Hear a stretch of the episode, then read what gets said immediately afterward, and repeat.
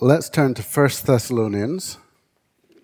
1 Thessalonians chapter 2 verse 17.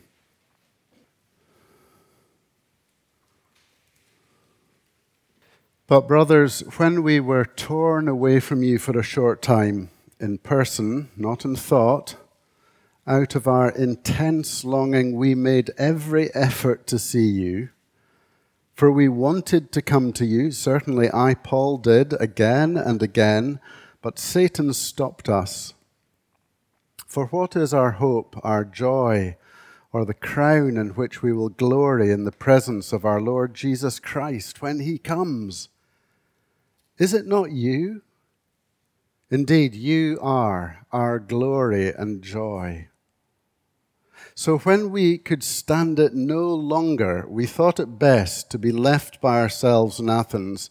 We sent Timothy, who is our brother and God's fellow worker in spreading the gospel of Christ, to strengthen and encourage you in your faith, so that no one would be unsettled by these trials. You know quite well that we were destined for them in fact, when we were with you, we kept telling you that we would be persecuted, and it turned out that way, as you well know.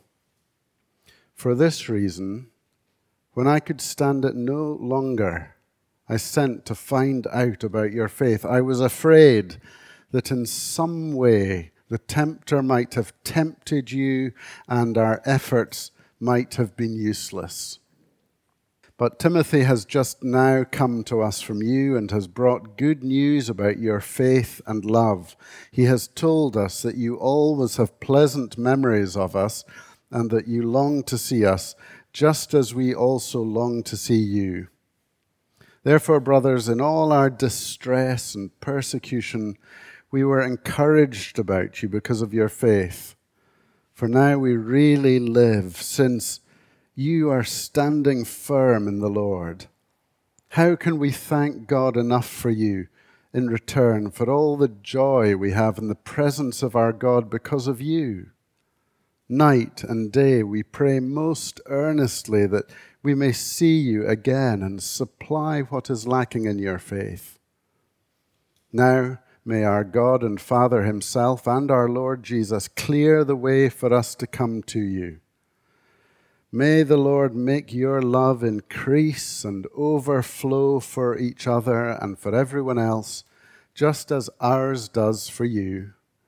May He strengthen your hearts so that you will be blameless and holy in the presence of our God and Father when our Lord Jesus comes with all His holy ones.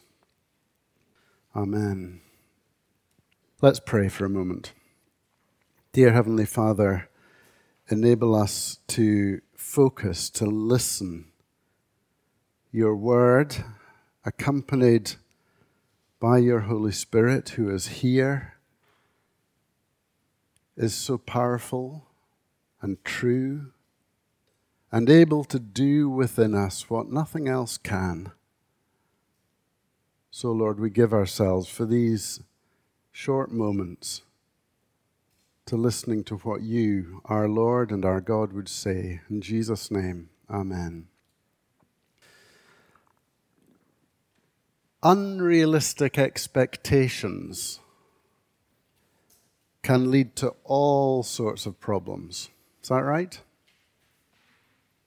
Indeed, I might go so far as to say that false expectations or unrealistic expectations, especially when they're not communicated, but just held privately, are a rich feeding ground for human chaos and human sinfulness and human relationships being fractured. Oh, I presumed we were going to do this today. Well, you never said that. My expectation was that we would do that. Well, am I a mind reader?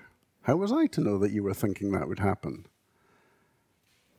I was brought up on the frequent repetition of the saying by my mother, Blessed is he who expecteth nothing, and he won't be disappointed. And there's a certain amount of truth in that. So you could have unrealistic expectations, and you could avoid having unrealistic expectations by just having no expectations at all and expect nothing, and then you're never disappointed. But I think our job this morning is to learn how to have Christian expectations, which is an altogether healthier position to adopt. First Thessalonians is a letter which teaches us to have Christian expectations. So let me ask you directly this morning what is your greatest expectation as a Christian believer? What is it that you expect to happen most certainly because you're a Christian believer? If what we believe in the gospel is true, and if not, then I should stop and we should have coffee. But if what we believe in the gospel is true, then our expectations based on what is true are utterly realistic and should drive and motivate every aspect of our life as this little church family. If what I expect is right and certain, then we should share that expectation and have it communicated and owned between us. And so we should all be looking together ahead, expecting the same thing. So, what is your number one expectation as a Christian believer?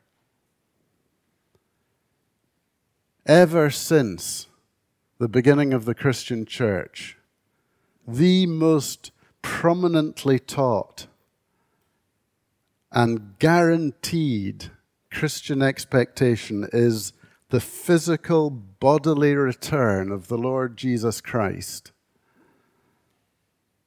It will be visible, the New Testament teaches us. Everybody will see it.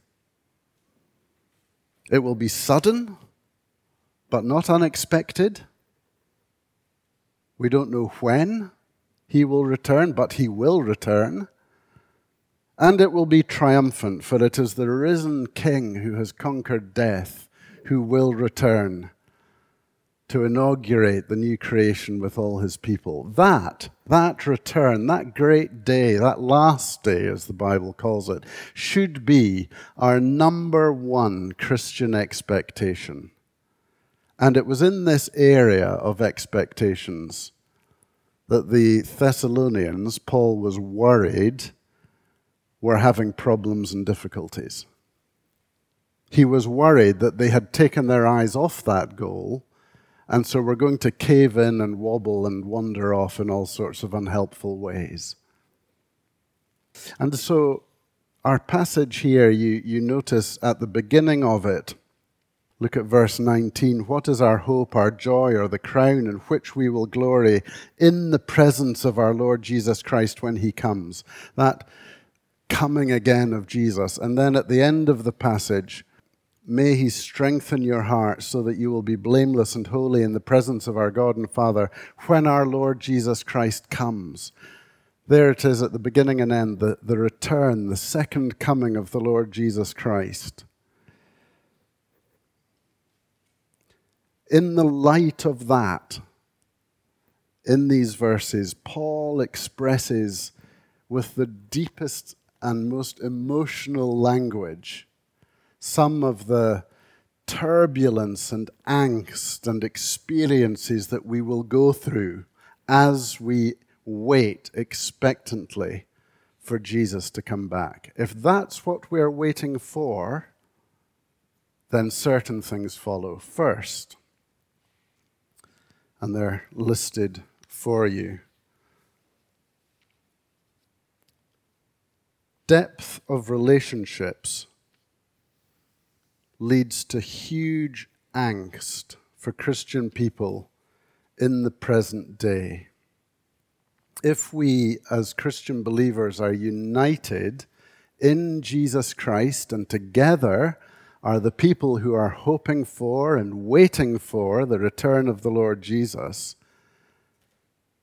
And we're united in that, but the rest of the world does not share that expectation, then huge angst results amongst human beings in the present day. Look at uh, verse 19 again. What a, a shocking surprise um, that verse holds for us. Verse 19 of chapter 2. Paul is asking a question. He's, he's Paul is, is longing to get to be with the Thessalonians, and it's a, a battlefield for him, spiritual battlefield. He's been prevented again and again and again for, from being with them. That's verses 17 and 18. And then he says in verse 19, For what is our hope? Here's Paul saying, This is his expectation. What is our hope? Our joy what is the crown in which we will glory in the presence of our Lord Jesus Christ when he comes? What is the greatest peak of our experience on that great day when Jesus comes back? And the answer in verse 20 and at the end of verse 19 is a shock, or should be a shock to our system.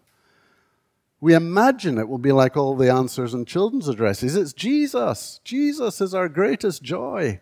Jesus is our greatest crown and glory. Jesus is the peak. That's not what he says, is it? Is it not you? Indeed, he says, You are our glory and crown.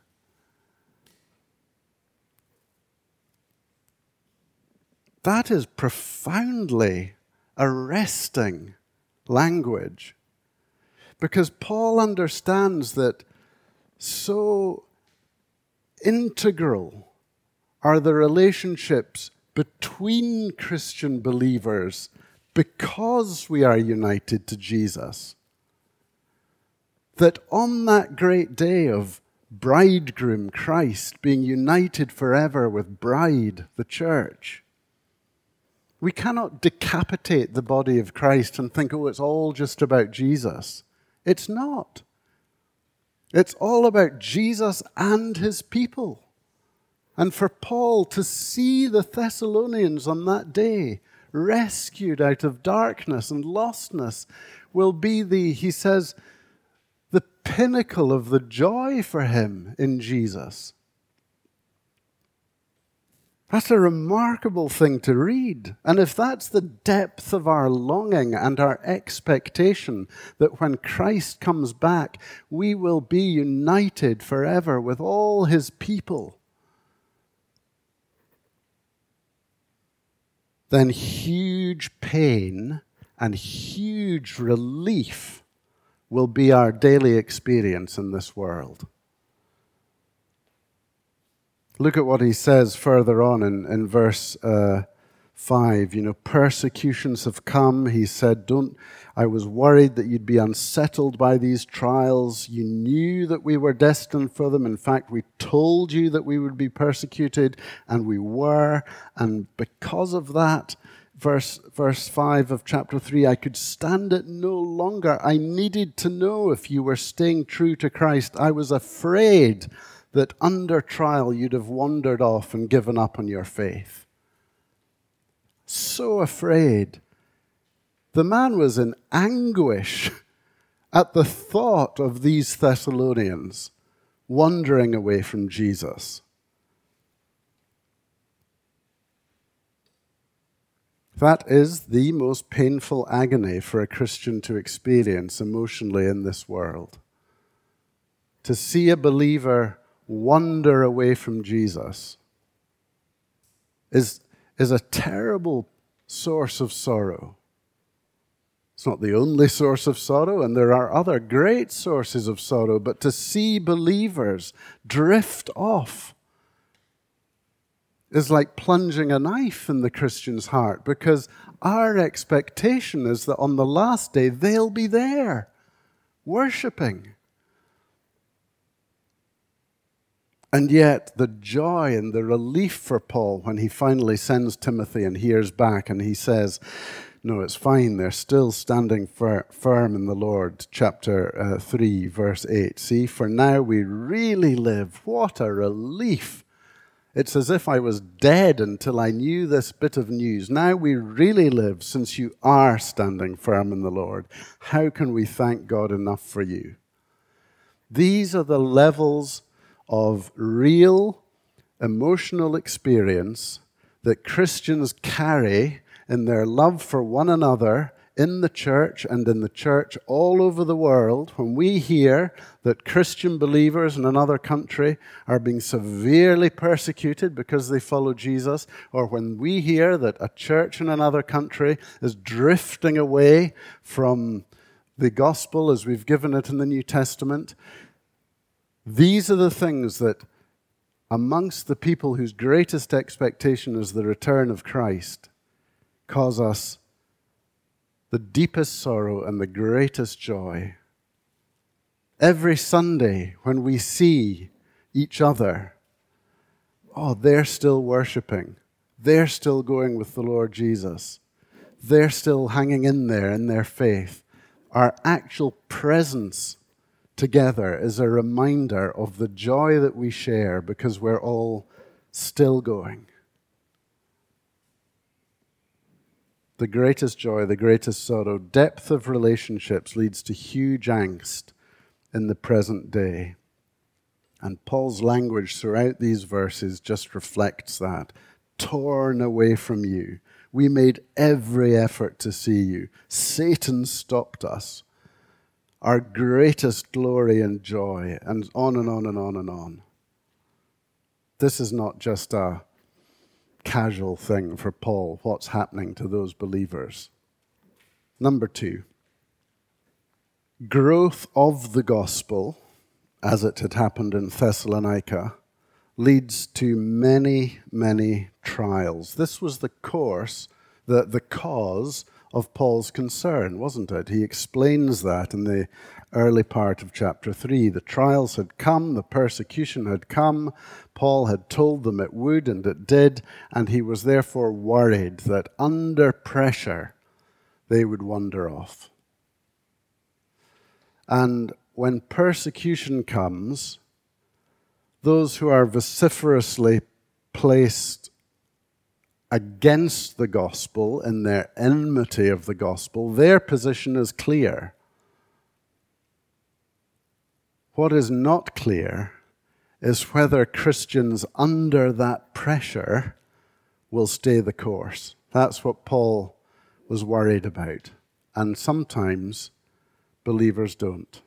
That's, that's the cause of his concern. And we've begun, I think, in, in our culture, in our society, in the UK in 2020s, to experience and to see just a little bit more of what that's like. What is it like to stand absolutely, resolutely, firmly in our faith for the Lord Jesus, knowing what our culture and society sometimes thinks of that faith? That's pressure, isn't it?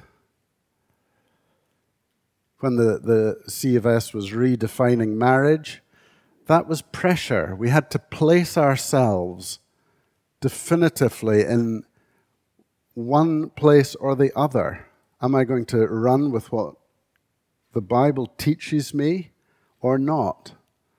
I remember reading in, in the newspaper the words describing me, written by a former ministerial colleague, how sad to see a shepherd abandoning his sheep.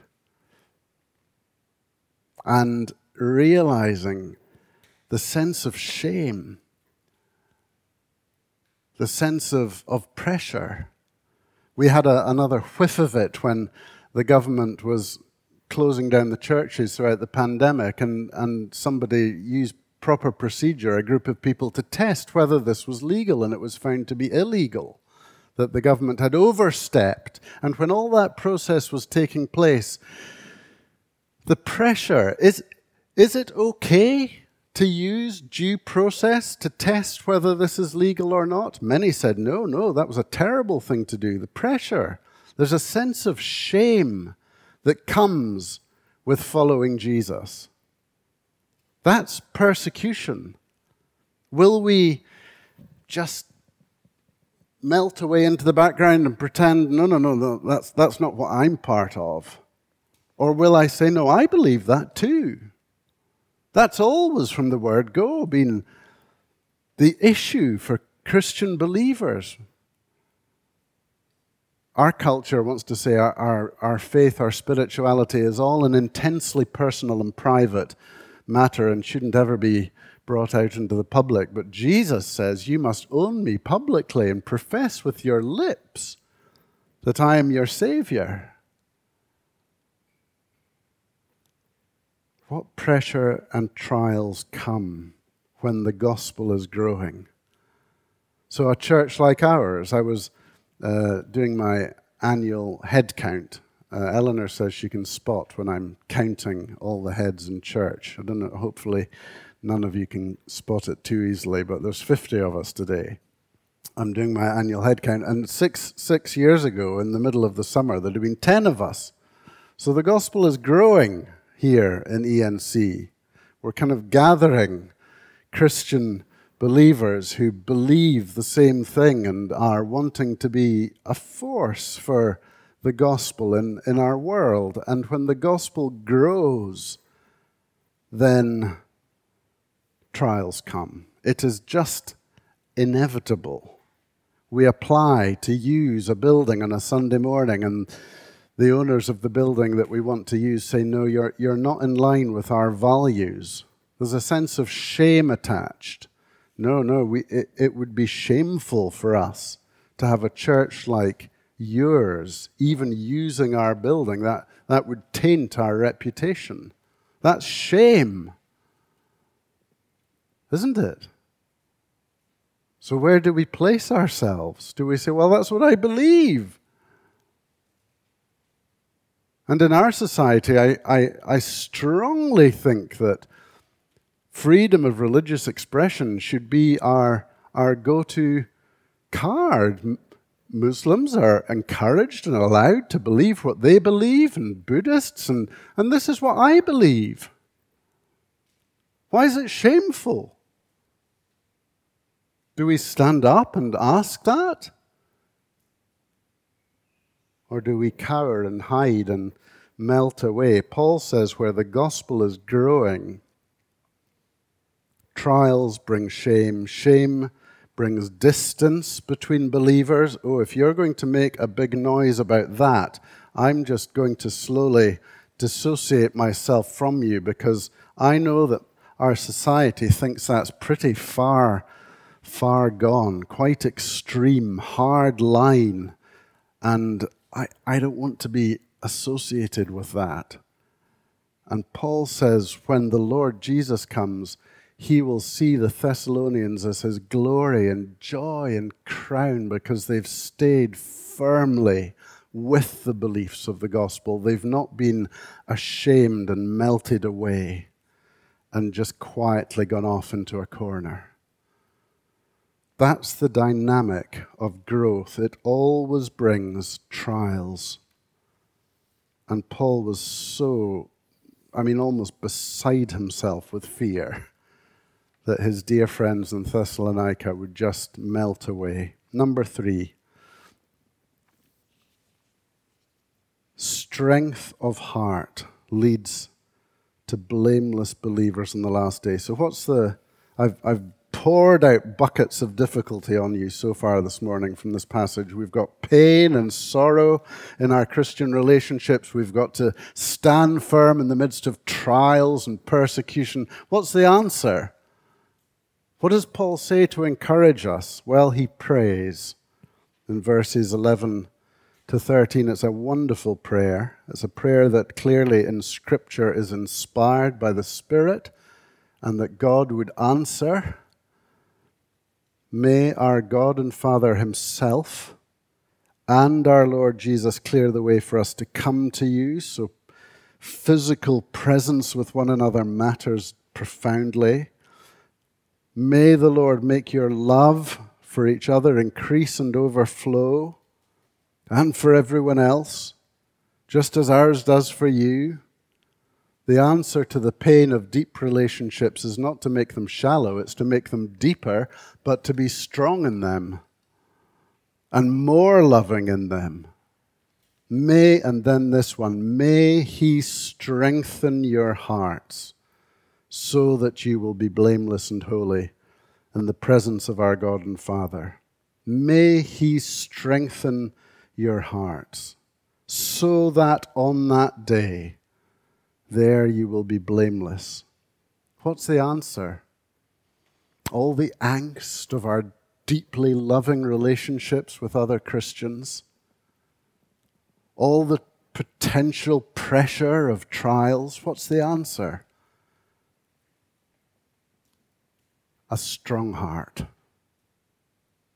from God, that He would strengthen your heart so that you will remain blameless until the last day. Whatever the pain, whatever the sorrow we endure in this world, our expectation is that we will be there with all God's people. So, Lord, please strengthen my heart. What's this? What, is it, what does it look like to have your heart strengthened? If God strengthens your heart today, what will that be like?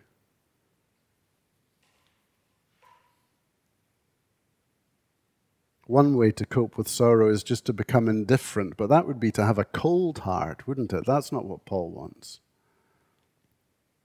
He wants a strong heart.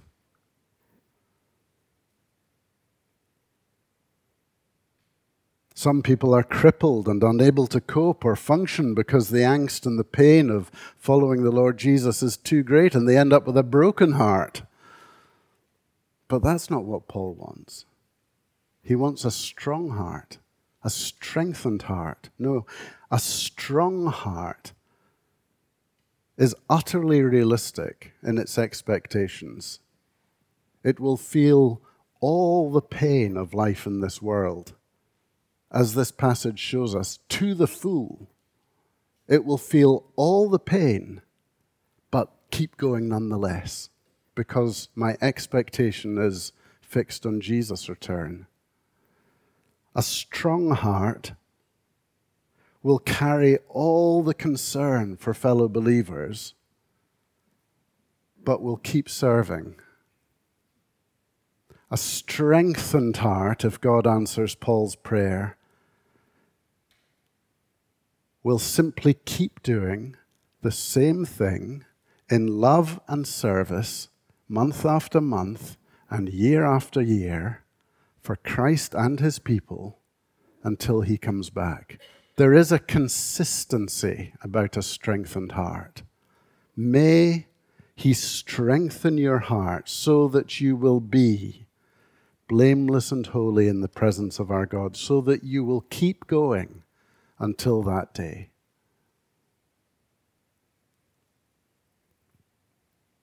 You get a sense of this kind of steadfast consistency at, at a physical level in some people. I saw it this week in my 84 year old father in law. He drives down from Inverness, has a cup of tea, and then two minutes later he's out in the garden hauling down a hedge off the front of the house and attacking it with secateurs and getting the whole thing into a bag. 84. No point in doing nothing, keep going. Eleanor told him he wasn't allowed to paint the house any higher if he had to go up a ladder. He wasn't allowed to go up the ladder. He looked very crestfallen. He's been going up ladders for 84 years. Why would he not keep going up ladders? Ridiculous. Who do you think won? That's the consistency at a physical level. And what Paul is saying is if your heart is strengthened by Almighty God and the Lord Jesus Christ, there is a consistency at a spiritual level to keep serving, keep believing, keep loving whatever the cost, because Christ is coming back. That's my expectation, and that drives everything else in my Christian life. Amen.